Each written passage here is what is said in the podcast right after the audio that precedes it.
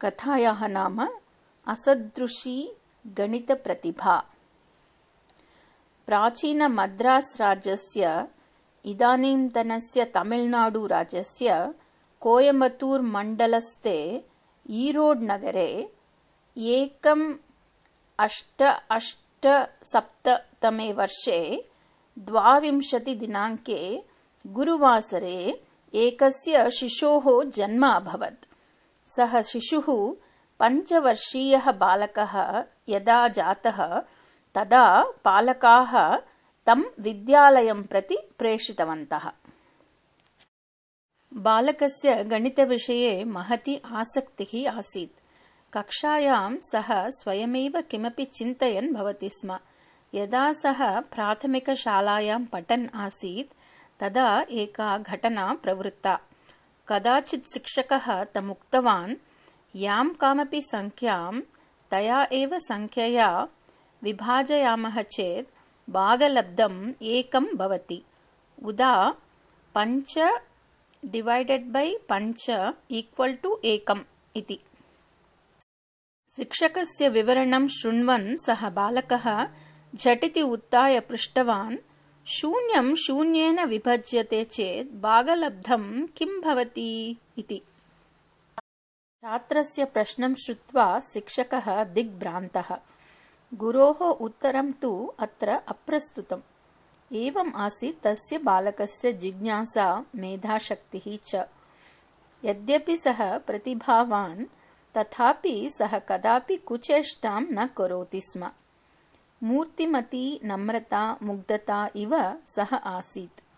अहङ्कारः किञ्चिदपि न आसीत् तस्य। अग्रे सः यदा प्रौढः अभवत् तदा तस्य प्रतिभां दृष्ट्वा प्रोफेसर् हार्डीवर्यः तं इङ्ग्लेण्ड्देशं नीतवान्।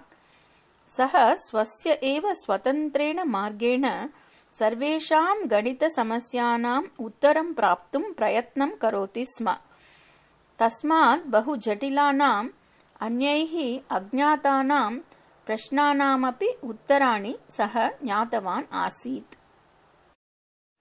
अग्रे सः इङ्ग्लेण्ड्देशे सर्वत्र प्रसिद्धः अभवत्। कदाचित् सः हार्डीवर्येण सह केम्ब्रिड्ज् विश्वविद्यालयं गतवान्। तत्र आर्थर् बेरी नामकः गणितप्राध्यापकः आसीत् एकस्मिन् दिने सायङ्काले एषः युवकः तस्य कक्षायां गत्वा उपविष्टवान्। प्राध्यापकः कस्यचित् गणितसूत्रस्य विवरणं फलके लिखन् पाठयन् आसीत्। सः विषयः तेन युवकेन पूर्वम् अश्रुतः आसीत्। अतः प्राध्यापकः पाठं कुर्वन् मध्ये मध्ये तस्य युवकस्य मुखं पश्यन् आसीत्।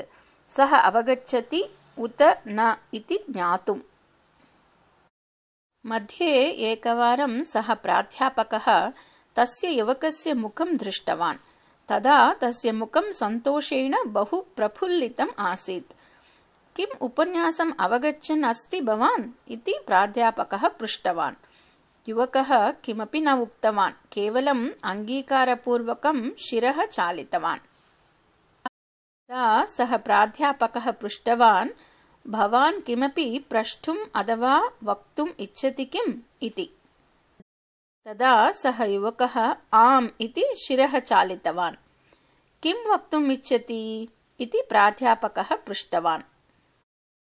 तदा पृष्ठतः उपविष्टः सः युवकः अनुक्षणम् उत्थाय कृष्णफलकस्य समीपं गतवान् एकं सुधाखण्डं स्वीकृत्य सूत्रस्य फलितांशानां लेखनं कृतवान्।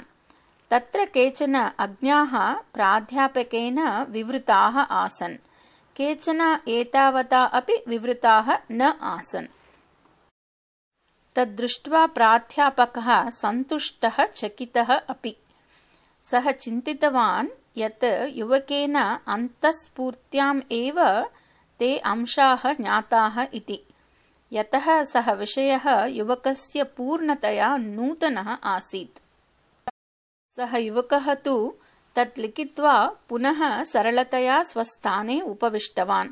एवम् अहं मेधावी प्रतिभावान् अस्मि इति तस्य किञ्चिदपि गर्वः नासीत्। मया ज्ञातव्याः विषयाः बहवः सन्ति इत्येव सदा तस्य मनसि भावः आसीत् सः युवकः एव प्रसिद्धः विश्वविख्यातः भारतीयः गणितज्ञः श्री श्रीनिवासरामानुजन् यद्यपि सः अल्पे वयसि एव अनारोग्येण पीडितः सन् दिवङ्गतः तथापि तस्य सिद्धिः अद्यापि गणितक्षेत्रे महत्त्वभूता विद्यते